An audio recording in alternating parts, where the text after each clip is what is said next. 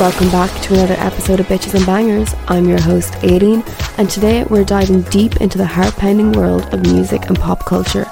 Buckle up because we're taking you on a thrilling ride through one of the most iconic music videos in history.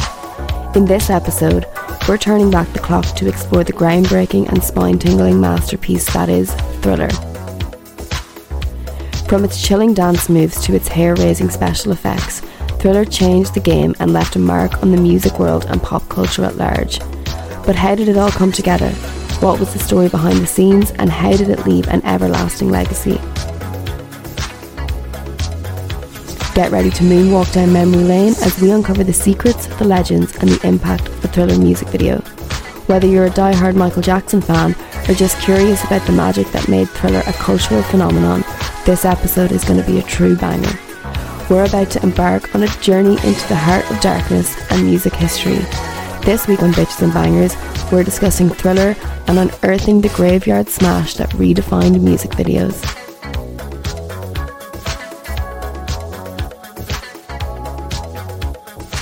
Hello, everybody, welcome back. Happy Halloween, happy spooky season. I really wanted to do a somewhat spooky episode doing scary slash spooky Halloweeny themed episodes for a music based podcast. Um, it's you can't get too scary, I guess. And if I was gonna, I mean, I had planned to do more, but like always, I just can never get these fucking things recorded on time. But I said if I was gonna do one, it would have to be Thriller. It would have to be Michael Jackson Thriller. I feel like in the music world, there are certain things that you cannot brush past. Uh, to name a few, the Beatles, Elvis Presley, Frank Sinatra. Who else? You know, there's several. You know, in today's day and age, would probably be like Beyonce, Taylor Swift, Kanye West. You, I cannot continue to do a music podcast without addressing single handedly one of the greatest music videos ever made by arguably the greatest entertainer that has ever lived. So yeah, here we are. We're going to discuss the Thriller music video. Um, I can't imagine anybody in the world has not seen it. If you haven't seen it, maybe you should pause and go and watch it and then come back. But I feel like that's not going to be a problem because everybody in the world knows this song, knows this music video, knows the dance, knows the costumes. It's legendary. Thriller is a song by American singer Michael Jackson released by Epic Records in November of 1983 in the UK and on January 23, 1984 in the US, as the seventh and final single from his sixth studio album Thriller. It is a funk song featuring a repeating synthesizer bass line and lyrics paying homage to horror films with sound effects such as thunder, creaking doors, and wolf hounds. Howls? It ends with a spoken word sequence performed by the horror actor Vincent Price. It was produced by Quincy Jones and written by Rod Temperton, who wanted to write a theatrical song to suit Jackson's love of film. The campy horror spoof music video was directed by John Landis and premiered on MTV on December 2nd, 1983. In the video, Jackson becomes a zombie and performs a dance routine with a horde of the undead. Many elements of the video have had a lasting impact on pop culture, such as the zombie dance and Jackson's red jacket, and it was the first music video inducted into the National Film Registry. It has been named the greatest music video of all time by various publications and readers' polls. Thriller received positive reviews and became the album's seventh top 10 single on the Billboard Hot 100, reaching number 4. It reached number 1 in Belgium, France, and Spain, and the top 10 in many other countries. In the week of Jackson's death in 2009, it was Jackson's best selling track in the US with sales of 167 million copies on the Billboard Hot Digital Tracks chart. It charted on the Billboard Hot Digital Singles chart at number 2 and remained in the chart's top 10 for three consecutive weeks. Thriller is certified diamond by the Recording Industry Association of America. It appears on several of Jackson's greatest hits albums and has been covered by numerous artists. In 1984, at the 26th Annual Grammy Awards, the song Thriller won the Grammy for Best Male Pop Vocal Performance. The song has returned to the Billboard Hot 100 chart multiple times since its initial release due to its popularity around the time of Halloween. Now, Michael Jackson has always been known for his short film style music videos with songs such as Bad, Smooth Criminal, Black and White, and You Rock My World, just to name a few. But none of them have ever come close to achieving what Thriller has. Thriller is so closely associated with Halloween that it can be easy to overlook the fact that it is one of the most influential music videos ever made for a host of reasons, only partly related to its spooky subject matter. So, what exactly about this famous music video changed the way subsequent music videos were filmed and distributed. So I think maybe we'll start with the plot of just to give some context, the plot of the music video for anybody that doesn't know. So in the 1950s, Michael Jackson and a young woman played by Ola Ray run out of gas while driving in a wooded area.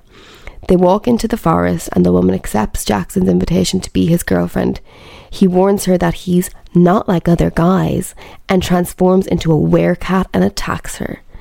In the present, Jackson and his girlfriend are watching the Werecat film in a theatre. The girlfriend leaves, scared by the film. Walking down a city street at night, Jackson teases her by performing the verses of Thriller. They pass a graveyard where zombies rise from their graves and surround them in the street. Jackson then himself becomes a zombie and dances with the horde to the song. He changes back into a human to sing the choruses. Jackson and the zombies chase his girlfriend into an abandoned house.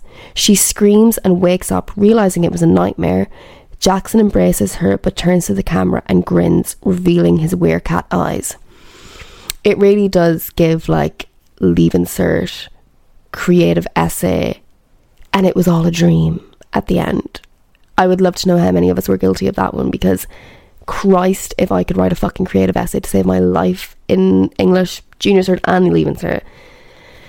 And you know, you that that the time is crunching on those exams. You got to end it, and it was all a dream.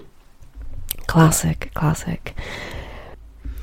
So the music video makes many references to horror films of that time. The opening scene parodies 1950s B movies, which were low budget commercial films, with Jackson and Ray dressed as 1950s teenagers. The metaphor of the polite boy next door and I'm not like other guys then into a werecat has been interpreted as a depiction of male sexuality um, depicted as naturally beastly, predatory, and aggressive. It was referred to as a coming of age story by its director Landis, with him stating In adolescence, youngsters begin to grow hair in unexpected places and parts of their anatomy swell and grow. Everyone experiences these physical transformations in their body and new, unfamiliar sexual thoughts in their minds. No wonder we readily accept the concept of a literal metaphoresis. Meta, meta, meta, metamorphosis?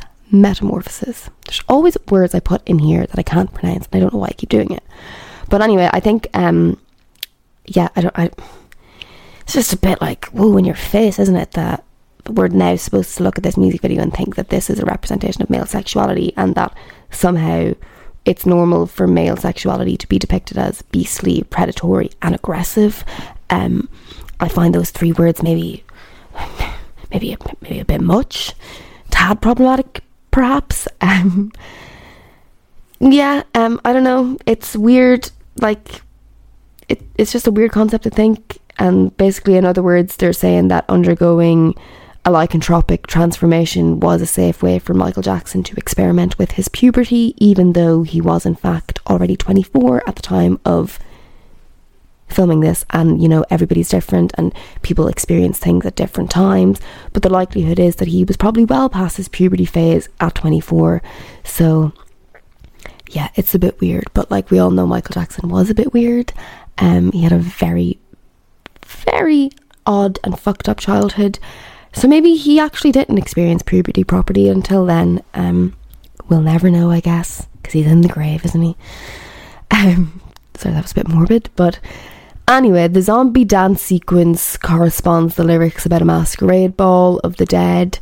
Jackson's makeup casts a ghostly pallor over his face and emphasizes the outline of his skull, which is supposed to be a direct allusion to the mask from the 1925 version of the Phantom of Opera which is actually really creepy because I've never seen that. I probably should watch it, but I always just know like the Andrew Lloyd Webber music video and the 2004 film with Mr. Gerard Butler and Patrick Wilson.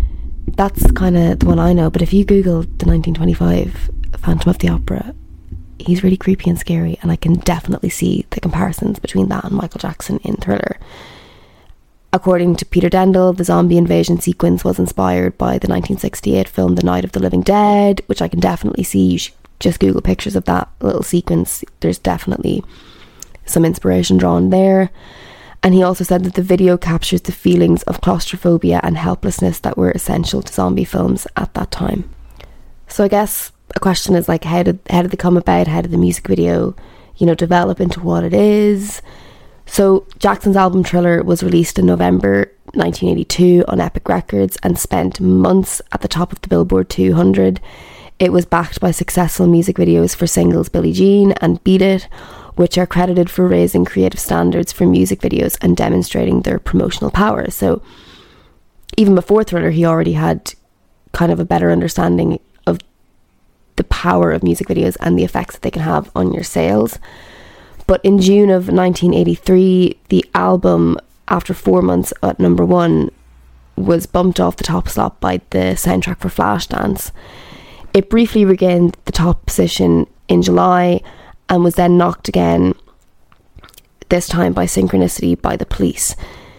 The three remaining planned singles, Wanna Be Starting Something, released in May, Human Nature, scheduled for July, and PYT, scheduled for September, were not expected to drive album sales the same way that Billie Jean and Beat It had, nor were they suitable for music videos, which I mean, I personally don't agree with. I think, especially, I can so picture a music video for Wanna Be Starting Something and for PYT. I want to love you, PYT, pretty young thing. I would like to see his groovy dance moves for that, but anyway, what would I know? So Michael was upset. He was upset about this. He was obsessed about tracking his sale figures. He compared them constantly to those of his competitors in the top echelon, including Prince and Madonna. He enjoyed being on top, um, said Larry Stessel, who was Epic's West Coast marketing executive who worked closely with Michael. He revelled in it. He didn't like when it ended. With his own album making history, Jackson yearned to shatter records held by the Fab Four.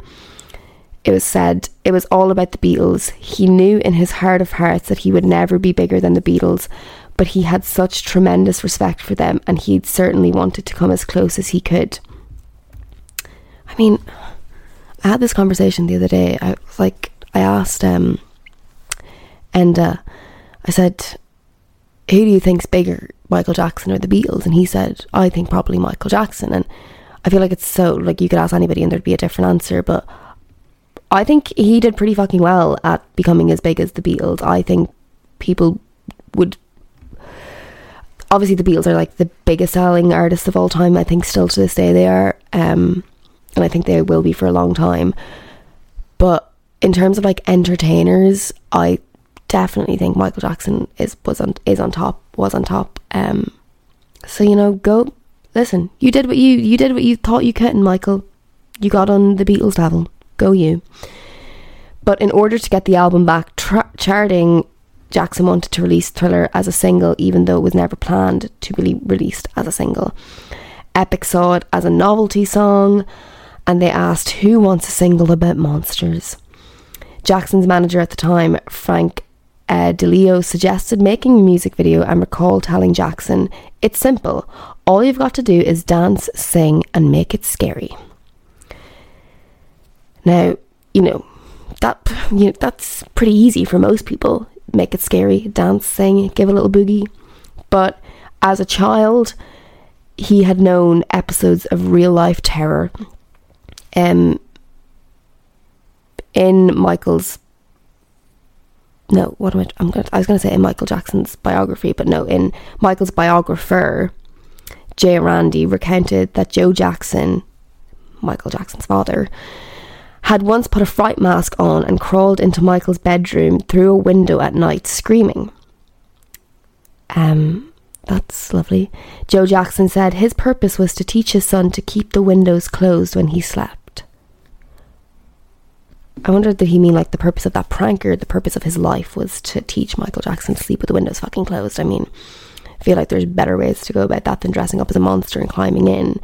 Um, you know, that's a young age to start those therapy bills, racking up childhood trauma, childhood trauma. Um, for years afterwards, Michael suffered nightmares about being kidnapped from his room and said that whenever he saw his father, he felt nauseated. That's a nice relationship to have. Jackson had reason to be fascinated by scary disguises and things that go bump in the night, but he didn't want them to be to seem too real. His taste generally ran to benign Disney-esque fantasies where people were nice and children were kept safe. I never was a horror fan, he said. I was too scared. He would make sure that the tone of his thriller film was creepy comical but not genuinely terrifying. I think that's fair. Like, I mean, I feel like as a child, maybe you'd find it um, terrifying, but like the older you get, it is it is quite campy. Like, if I do say so myself, it's serving cunt. It is cunty, campy, spoofy. And I don't think it's genuinely terrifying. I think at the time it's quite hard to make things like genuinely scary at that time with like prosthetics and stuff. But I can see why people would be terrified of that, especially as children. So I don't know. But in early August, um, after seeing horror film An American Werewolf in London, which was released in 1981, Jackson contacted the director of that film, John Landis. At the time, commercial directors did not direct music videos, but Landis was intrigued. He said he would do the video if it could become a short film, and Jackson embraced the idea. He wanted to make a theatrical short rather than a standard music video and hoped to use Jackson's celebrity to return theatrical shots or theatrical shorts to popularity. Landis and Jackson conceived a short film shot on 35mm film with the production value of a feature film with the budget of 900 million? Is that right? That seems like a lot. Yeah.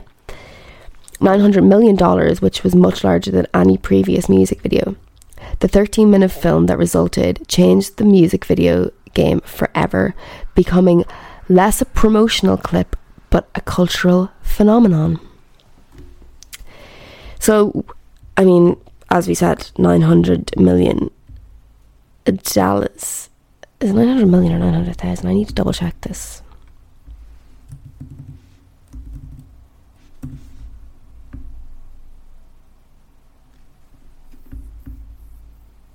No, my bad, guys. It was 900,000. I thought that. I thought 900 million. Jesus.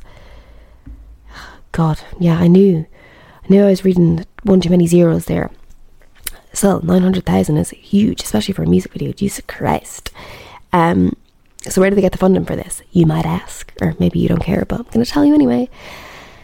Um, so, they rang up Epic Records to propose the film, and according to Landis, he the people on the other end of the phone swore so loudly that he had to remove the phone from his ear. What the fucking fucking get? What? No fucking way. What? Fuck. I can just imagine a lot of fucks being thrown across the, the, the line.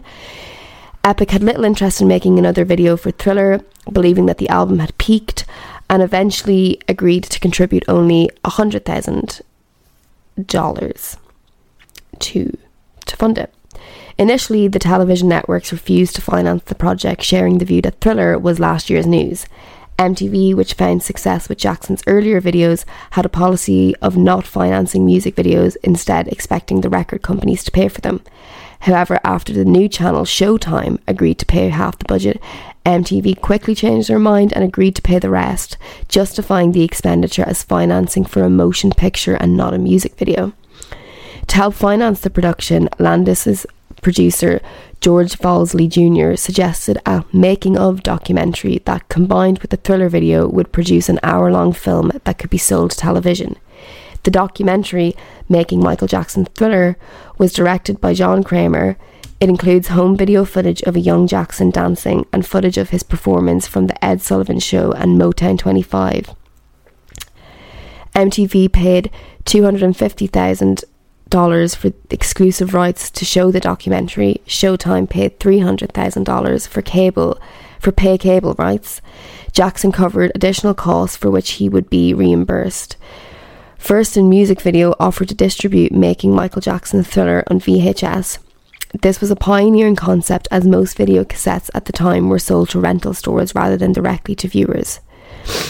So yeah, he was really changing the game with this. He was selling VHS to directly to people rather than to rental stores. Um, it was the first time that any music television companies agreed to pay for the rights because they kind of were like, this could be something huge and we might make some money out of this and get more views. And they bloody did, they bloody did. So, in regards to makeup and wardrobe, which was obviously a huge part of the production behind the music video, um, John Landis said in the making of Michael Jackson Thriller, that documentary, that Rick Baker, who won the first ever Academy Award for Best Makeup for An American Werewolf in London, and himself showed Michael movie books filled with filled with photographs of monsters. They soon discovered that he hadn't seen many horror films. He found most of the pictures too scary. They said, We came to the conclusion that if Michael was going to dance, it would be a hell of a lot easier for his monster to have two legs instead of four. I was adamant that whatever he was going to turn into, he couldn't be too hideous or unattractive. Scary, yes. Creepy, yes. But not ugly. I ultimately suggested that Michael turn into a wolf man like the one in the 1957's I Was a Teenage Werewolf. Hence the 1950s setting in Thriller in the movie within movie part. He initially imagined the werecat would resemble a Black Panther but added a longer mane and larger ears. According to Landis, the production involved the largest makeup team in film history up to that point, with 40 makeup artists. Landis's wife, Deborah Landis, who had recently worked on the film Raiders of the Lost Ark, designed the costumes, including Jackson's red jacket. It was Deborah's job to play up to Jackson's masculinity while dressing him in hip, casual clothes that were comfortable for dancing. Since the video would be shot at night in a mostly sombre palette, she said, I felt that red would really pop in front of the ghouls. She chose the same colour for both his jacket and jeans to emphasise a vertical line, making his 5 foot 7 inch, 100 pound frame appear taller. The socks and shoes were his own, she says. He took that directly from Fred Astaire, who always wore soft leather loafers to dance in and socks. And Michael was elegant. I worked with David Bowie, who was also that same body frame, Again, very, very slim. Fred Astaire was a 36 regular, Michael a 36 regular, and David and Michael and Fred Astaire, you could literally put them in anything and they would carry themselves with a distinction and with confidence and with sexuality. Pop off. So that's the hair and makeup. Um, I don't want to go too much into it, but in terms of the choreography, Jackson was the one that created the zombie dance alongside choreographer Michael Peters, who had also choreographed the Beat It video. Jackson said that his first concern was to create a zombie dance that did not seem comical. He and Peters imagined how the zombies would move by making faces in the mirror, incorporating jazzy moves, not too much ballet or whatever. Peters also appears in the video as a zombie dancer himself. Um, I I mean, it's the most iconic part of the music video, isn't it? Like, think of how many different flash mobs you've seen of people doing the thriller dance. Um, it's in so many movies, 13 going on 30 being probably the most iconic scene. People know that dance. It's so good. And it really solidified Michael as a dancer, I think, because fuck me, Michael Jackson is a serious dancer. I think it's one of my favourite things about him as a performer. Like, I used to watch his music videos all the time. Like Smooth Criminal is by far my favourite of his dances. God. And they're all so theatrical, which makes sense if they're trying to make these like short movies, um, longer music videos, visual albums, for it to be theatrical. And he was just made he was made to do these dances. They're insane. Like I mean, there's not really much more to say about it, is it? I think everybody knows the dance, or like most of the dance. And it's so campy. I love how camp it is. I know he says that he didn't want it to be comical, and I don't think it's comical, but it is camp, and you cannot argue with me otherwise. Those da- those zombies were popping off. They were shaking it. They were giving it all. I mean, if that's what you're going to dance like when you're dead, sign me up.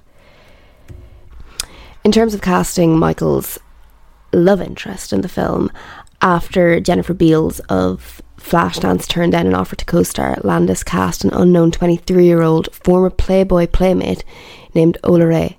He said, I auditioned a lot of girls, and this girl, first of all, she was crazy for Michael. She had a great smile, and I didn't know she was a playmate. Jackson signed off on Ray, then reconsidered casting an ex playmate and came close to derailing the casting. According to Landis, he said, Michael, she's a playmate, but so what? She's not a playmate in this. And he went, Okay, whatever you want. Thriller was the first time Jackson had interacted with a woman in a video, which, according to Landis, he described this as a breakthrough. Landis encouraged Jackson and Ray to improvise during their scenes and urged Jackson to act sexy.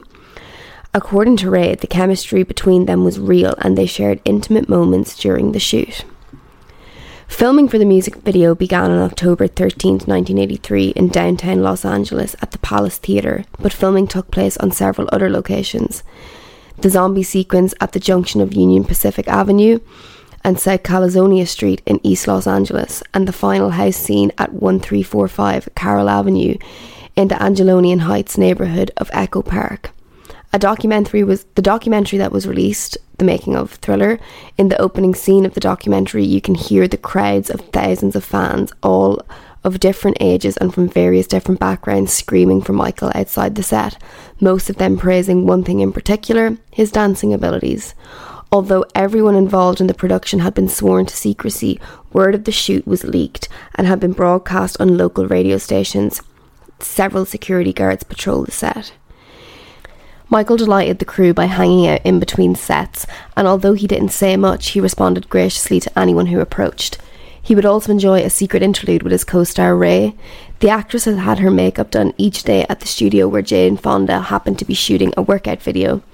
Ray engaged in girl talk with Fonda, who at the time was a friend of Jackson's, and solicited tips on how to spark Jackson's romantic interest. As Ray remembers, Miss Fonda said, be yourself. Just be sweet and talk to him about things that he might be interested in or likes to do. He's a Jehovah Witness, so you should talk to him about religion. Maybe he will want you to go to church with him one day. Arriving at the set, Ray would sit outside her trailer and finish touching up her makeup. Every day Michael came and watched came and sat and watched me, she says. He was in awe of me. He was always in my face trying to do things with makeup like I did. When he asked me to come and give pointers to his own makeup artist, um, she said, he sa- she said that he said, I have a shine on my nose that I can't get rid of. So I agreed to do it. So I'm seriously talking to his makeup artist, trying to explain what to do, and she looked at me and said, Girl, don't you know that no matter how much powder I put on his nose, it's going to shine? Do you know how many nose jobs he's had? Then Michael would start to laugh because I didn't know he had a nose job. I guess the whole world knew. I mean, I feel like it's pretty obvious that he had several nose jobs even at that point, so I don't know, joke's on you, but whatever. Uh, the flirtation progressed. She said, I had some intimate moments with him in his trailer. And when asked how intimate, she said, Let me see, how can I say this without, you know, being too dot dot dot?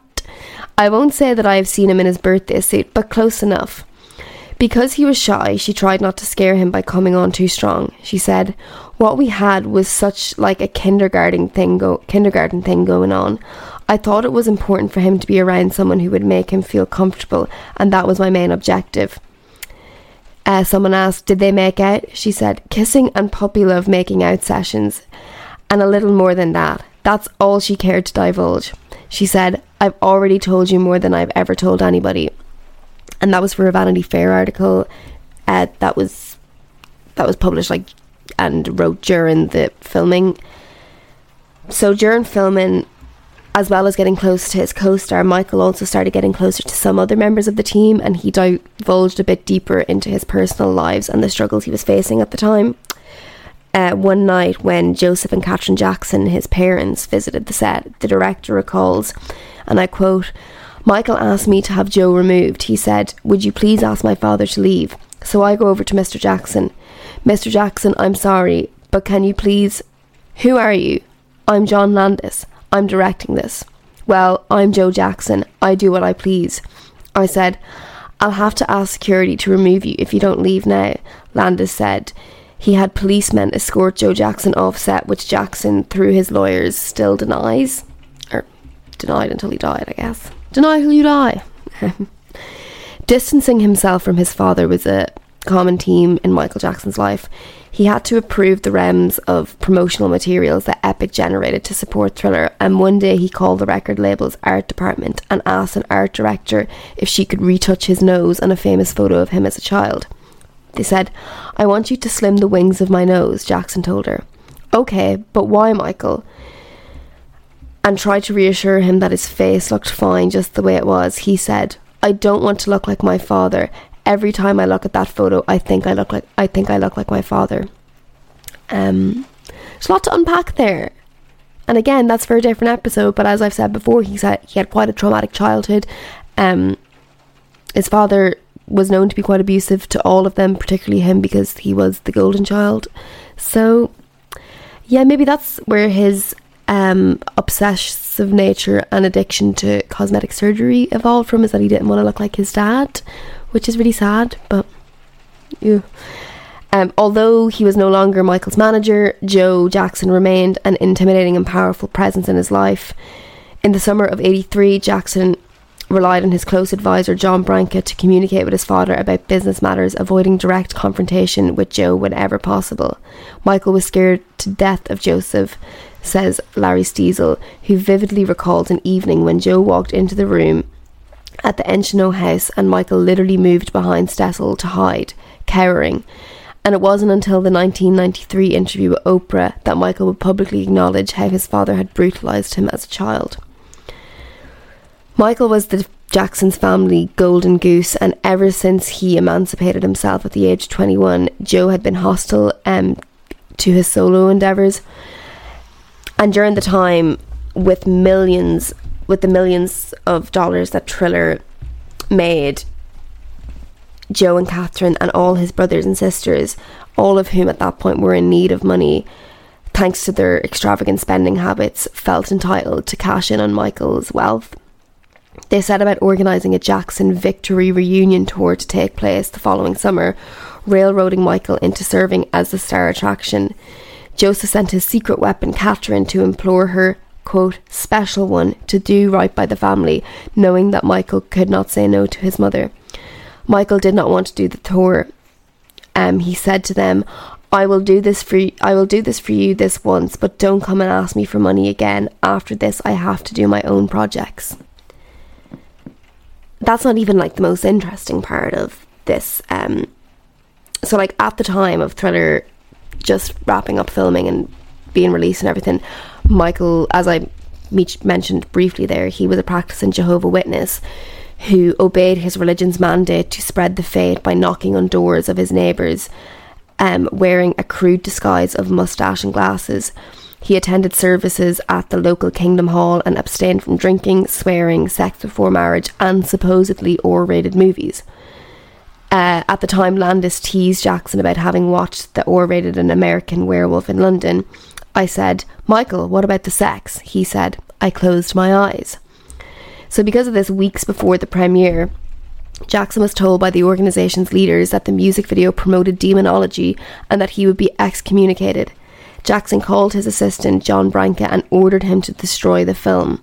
The production team agreed to protect the negatives and lock them in Branca's office while they tried to suggest different ways for Michael to deal with this. Branca suggested that they include a disclaimer at the start of the video stating that it did not reflect Jackson's personal convictions.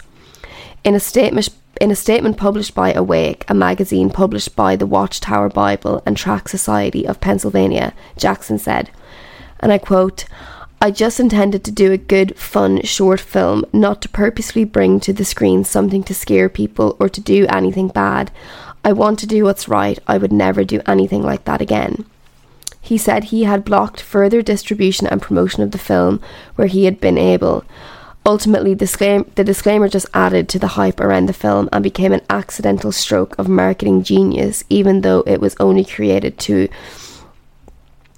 to remove Jackson from being associated with the occult or demonology. It was legendarily scandalous with the now with a now famous disclaimer that it in no way endorses a belief in the occult, feeding into the era's uh, titillizing frenzy over satanic panic. Um, I found this part really interesting actually, and you know, spooky time is coming around, so I was watching all my favorite scary films like The Exorcist and The Conjuring and all those those films. Um, and I was like, ooh, satanic panic. That's got a ring to it. Let me look into this. So, the satanic panic was the societal fear of the occult that troubled the US and other parts of the world throughout the 1980s and into the early 1900s.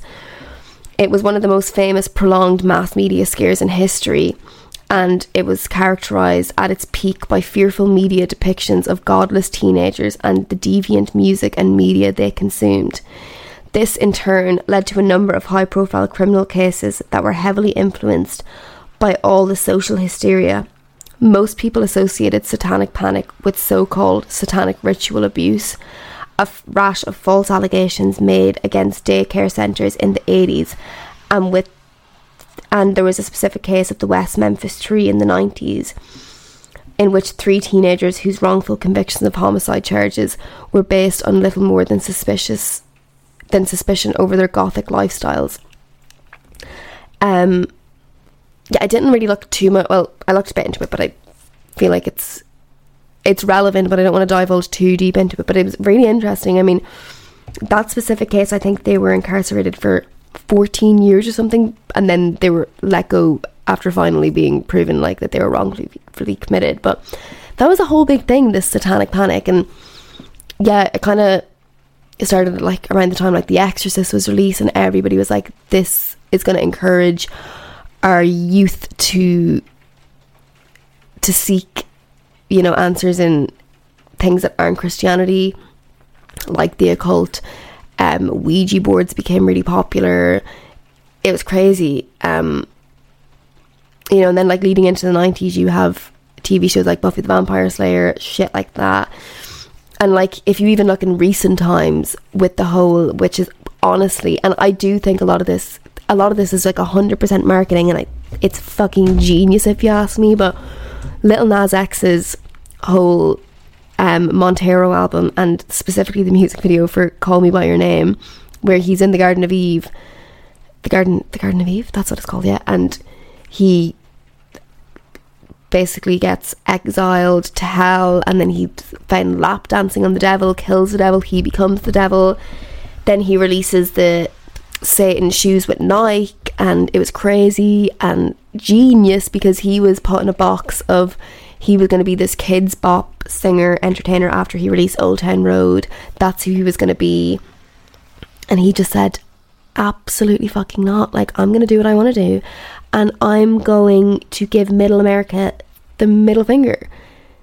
And I just, I loved it. It was so entertaining. People got so riled up about it, genuinely thinking that like he was practicing demonology. You have, you know, the likes of Doja Cat at the minute. People like being like, she's the devil.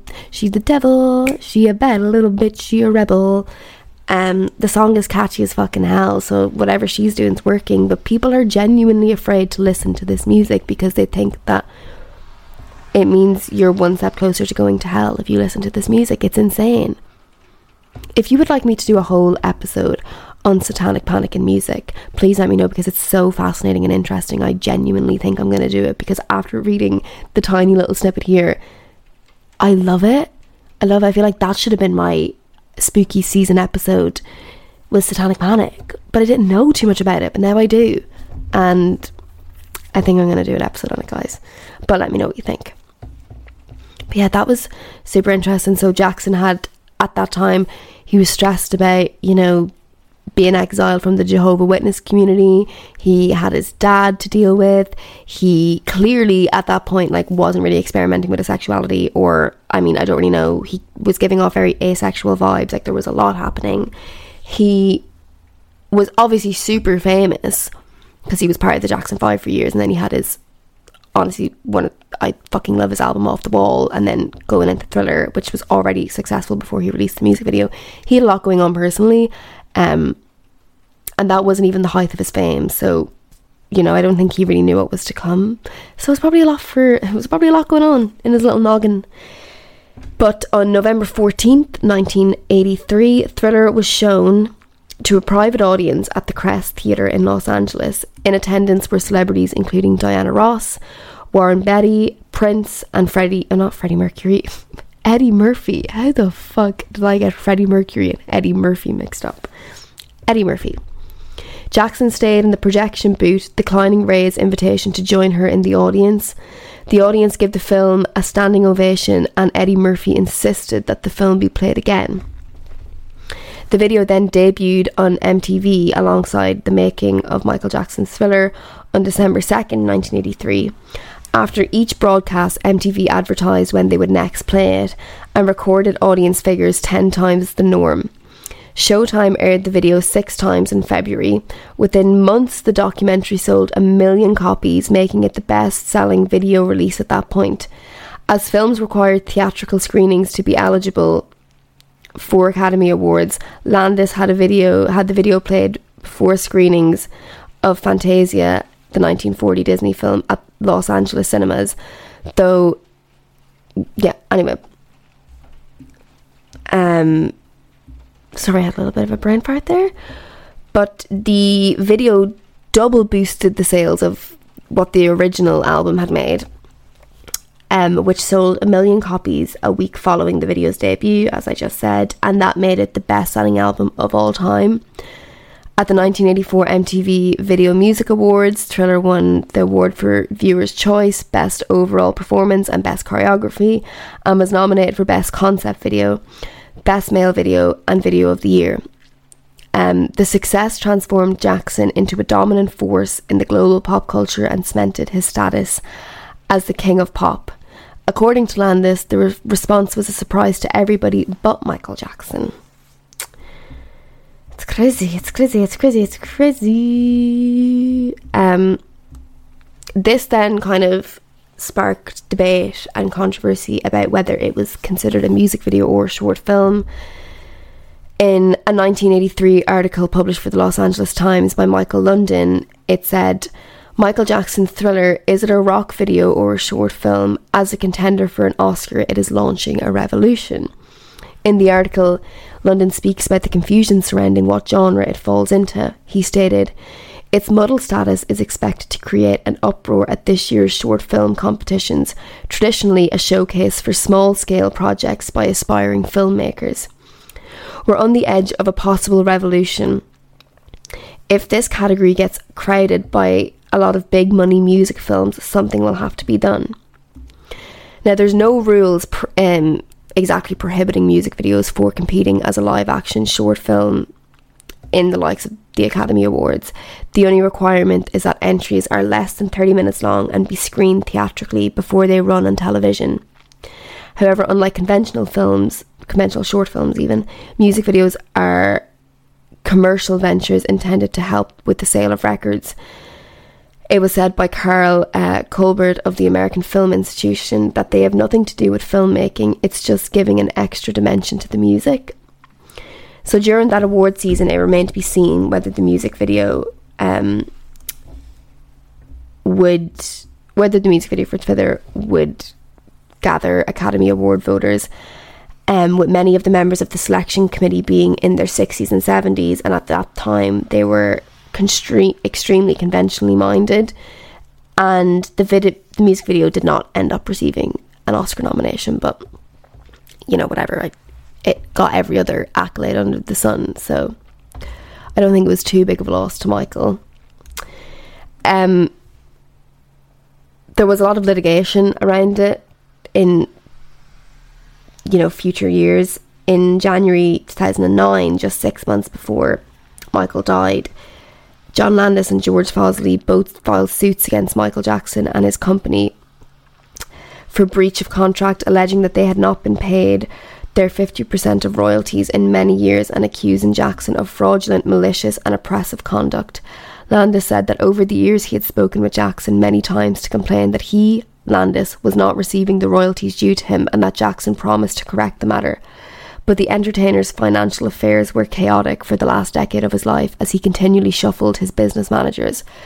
Branca and his own attorney, Howard Weitzman, report that the Thriller video's accounting records are currently being audited as part of an executor's obligation to settle Jackson's estate debts. From our perspective, Landis and Folsey are priorities, says Weitzman. They will definitely get paid what they're owed. Ola Ray also sued Jackson on May 5, 2009 for non payment of royalties. She said, I got the fame from Thriller, but I did not get the fortune. In 1998, she fled Los Angeles, and the casting couch syndrome, she says, plagued her for years following Thriller. There were so many big name directors who told me that if I wanted to do films, I had to sleep with them, she says. She moved to Sacramento to be closer to her family and is today a stay at home mom to her daughter. Ray enjoys hearing from Michael Jackson fans on Facebook and Twitter. She says, I can't walk down the street without people recognising me. Ray says she still thinks about Jackson every day with considerable with considerable regret. She said, I just wish I would have had the opportunity to be a bit more in his life. I bet he would have been happy with me. It would have taken someone like me who would not put pressure on him or play him for his money or anything other than I wanted to be with him for who he was. I had no other agenda than that. I think she liked him a lot more than he liked her. So, what was the legacy that the thriller music video left on the music industry and that's still, you know, we can see today? It sealed MTV's position as a major cultural force. It helped disassemble racial barriers for black artists. It revolutionized music video production, popularized making of documentaries, and drove rentals and sales of VHS tapes.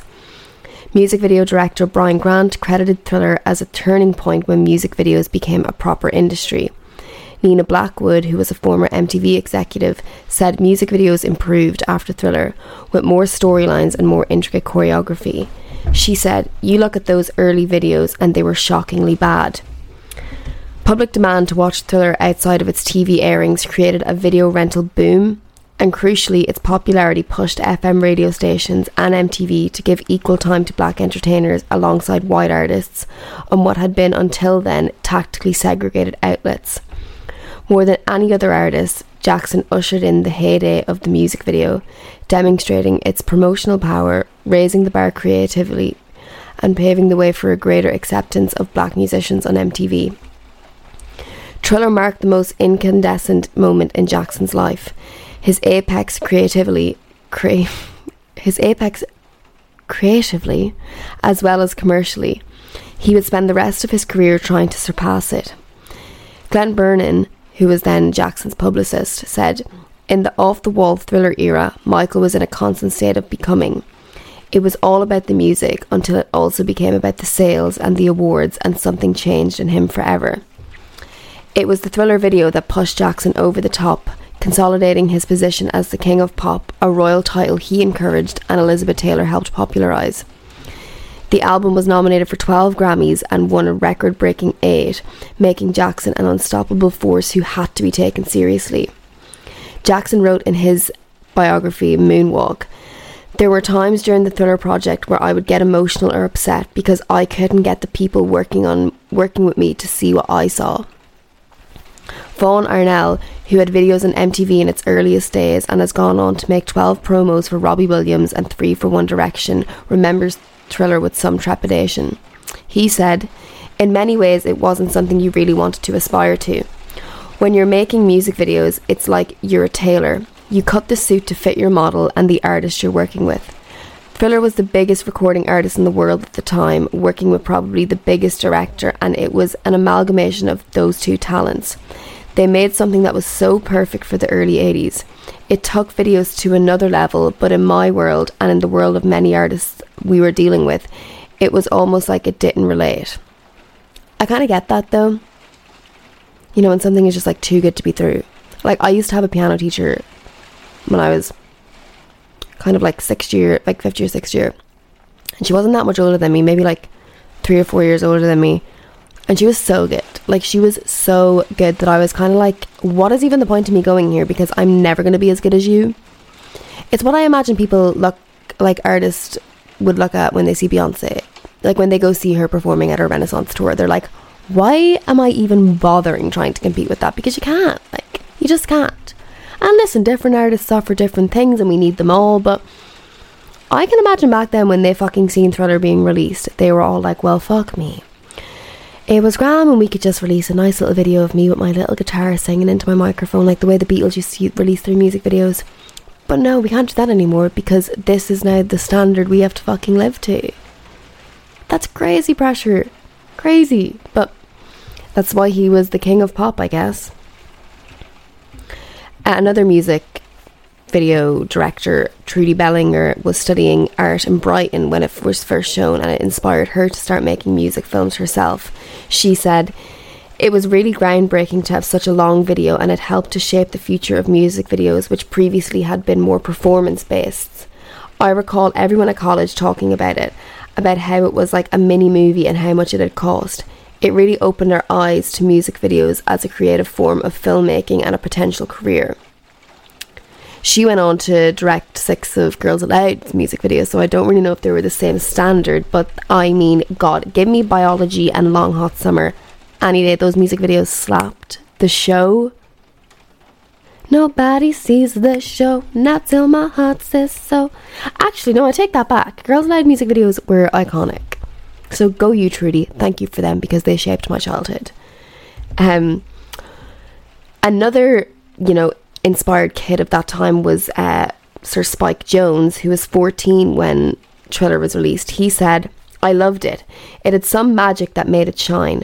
When I started directing videos myself a few le- years later, it was like a touch point. I didn't have this thought intellectually at the time, but when I watch it now, I realise that there's no reason for a lot of it. It's so free and loose. There's the car running out of gas, and it's like a movie. Then it just keeps going as if they're saying, That'd be cool, let's do that. Michael Jackson seems like this kid who loves music, horror films, special effects, makeup, zombies, and wants all of those things in the video. It has that spirit to it that must have been contagious. It spoke to other kids. So Jonze took that freedom that he sensed in Thriller and its eccentric and humorous way and ran with it, creating some of the 90s most famous music videos, including the Beastie Boys' Sabotage and Praise You by Fatboy Slim, which still get continually spoofed today. He said, when I made videos, whether it was the Beastie Boys or Bjork, we weren't chasing anything. It was never like some marketing thing. I just wanted to create something that would do justice to the song and I was excited about making, and I think Thriller was the same. I think Thriller has also contributed hugely to the popularity of visual and video albums. And even though visual albums were around before Michael Jackson. I mean, the likes of the Beatles released several. They released like Yellow Submarine, Hard Day's Night, Help as like kind of short films for the album promotion.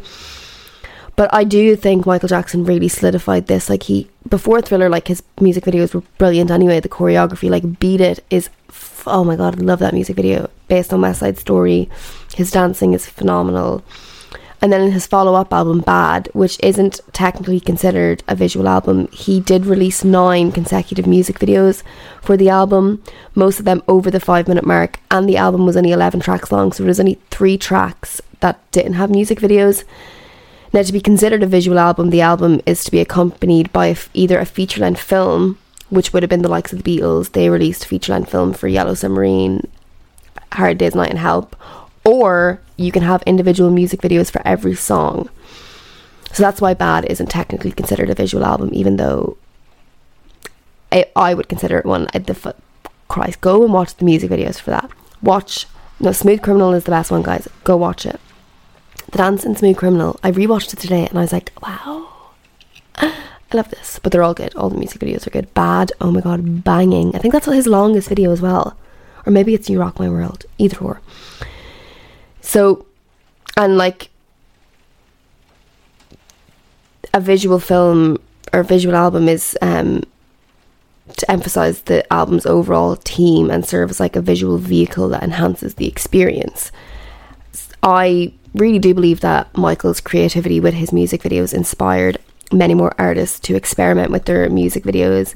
You know, thanks to this, we have we have got like Beyonce. She's like the queen of a visual album although B Day wasn't technically, it's not technically considered a visual album. Like she fucking released. I, I think I'm. I think. Mm, yeah, I don't think it's considered a visual album. I think it's considered a video album, which is different in some way. But she released so many videos for that album. Um, her self-titled album Beyonce is a visual album. Lemonade is a visual album. Black is King, the album she did for The Lion King, is a visual album. Still waiting for the visuals for Renaissance, Queen Bee, Bring 'em. We're waiting patiently. You have um, Endless by Frank Ocean. Loads of ones. You know, it's he really like solidified video aesthetics you know, for your songs. And I always think of the likes of Lady Gaga. Fuck me, like there was a period there where we were getting such good music videos, like such good music videos, in like the two late two thousands, early naughty, like no, early like late noughties, early like tens. We were getting banging music videos, like Telephone by Lady Gaga and Beyonce. Oh my god, California Girl, Snoop Dogg and Katy Perry. There were so many good music videos and I think my theory is that what ruined it was YouTube, right? And people can argue differently because it can be seen as a positive thing. Like when YouTube was released, you look at the likes of Gangnam Style, that had quite a relatively low budget. Nobody knew who this person was. They didn't have any like major social following. They made like a relatively simple music video that was quite high quality, but like didn't cost much, just did this dance. And fuck me. Do you remember when that blew up on YouTube? And then we've kind of gone back to like just basic videos. Like nobody is making music videos anymore. I need good music videos. And I think it's, excuse me, oh my god, I think it's because nobody's watching the music channels. I recently got a dodgy box, and one of my favourite things to do now is to put on MTV and just sit and watch the music videos. And sometimes, and I know that like some of my friends can relate to this, sometimes I love, because I use Spotify or I use my record player or whatever, but sometimes I love going on YouTube on the telly and putting on like a music video and then just letting whatever plays afterwards because it feels like I'm watching old school music channels again. There was nothing better. Nothing better. We need to bring that back. Michael Jackson didn't fucking create a 14 minute masterpiece for nothing, guys. Bring back the good music videos oh, but yeah, I mean, his legacy clearly like continued on, and people are getting lazy now. I think, but whatever. So yeah, he revolutionized the concept of music videos. He the imagery became like pop culture. Like it was like iconic in pop culture. Like his werewolf, the synchronized zombie dance, the red leather jacket. They're instantly recognizable in pop culture I dare you to name me another song that you hear the first few bars of and you're like, oh, like when you hear that boom boom boom boom boom boom, like everybody knows it. Everybody will stop and they'll be like, oh shit, oh shit. Everybody can do the dance, right? And this is the good thing about the dance. The dance is quite accessible. Everybody can do it. Or like you can teach yourself to do it and you could be the worst dancer in the world and you can still do it. But also, if you're like a really fucking good dancer, you can take it to the next level and you can be popping off. Like, I'm never going to be able to dance the thriller like Michael Jackson does, but some people can, and it's crazy. Like, the phenomenon that has caused. Like, the amount of flash mobs people have done for this music video. Every Halloween, it is like the song of the season. It's crazy like the dance is performed in major cities around the world. I think the largest one was in Mexico City, and they had twelve thousand nine hundred and seven no twelve thousand nine hundred and thirty seven dancers. And then I don't know if you remember that one about the prisoners. They did a flash mob and it was uploaded to YouTube years ago, and they had fifteen hundred prisoners performing the dance, and that got fourteen million views by twenty ten cra- it's crazy. It's been how long has it been since Thriller's been released? Over 40 years. You know what I mean? I just people are like, does it stand the test of time? And I'm like, of course it does. I I won't even get into the lyrics are fucking genius. That song, but that's not what we're talking about. We're talking about the video, but the lyrics are genius. Like, um, you start to scream, But terror takes the sound before you make it. You know, that is that's crazy. That's like some Hermione Granger getting petrified in the Chamber of Secrets shit. You know what I mean? Let's look into some of the numbers here.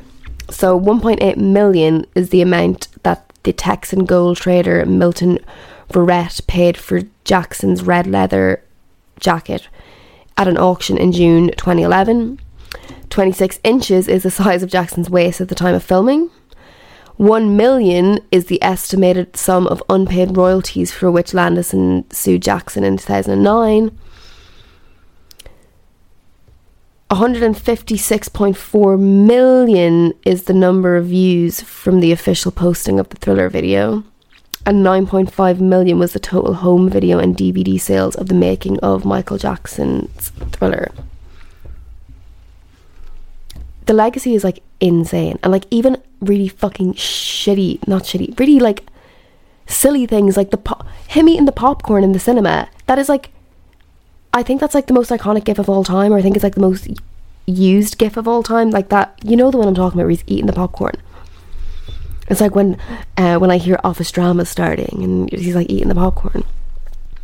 Like that's still being used today. It's insane.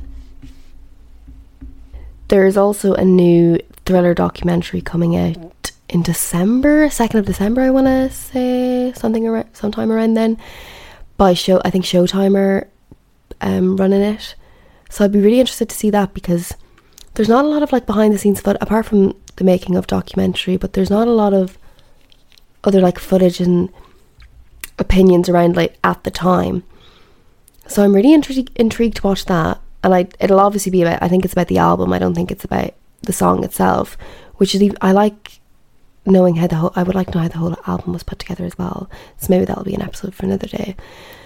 But yeah, I think like in summary, the Thriller music video is an iconic and enduring work of art that has had a profound effect on the music industry and popular culture. Its influences continue to be felt, and it remains a testament to the creative and groundbreaking genius of Michael Jackson and the art of music video production. So that's all. I mean, it started raining. There's fireworks currently going off in in honor of the spooky season. I had intended to get this out at the weekend so people might have actually listened to it, um, but uh, I spent most of it hungover, so that was that was great. But thank you guys for listening. I hope you enjoyed. Hope you learned something as always. And yeah, please, if you have time, will you give it like a little rate on Spotify or wherever you're listening to it? There's like at the top, you'll see, you'll be able to rate it however many stars preferably five stars if you'd be so kind. But you know, whatever you think. If you have any suggestions or anything, go to my Instagram, etc. etc. You know where to find me, TikTok, whatever. But yeah, thank you guys. I love yous and leave yous, and happy Halloween.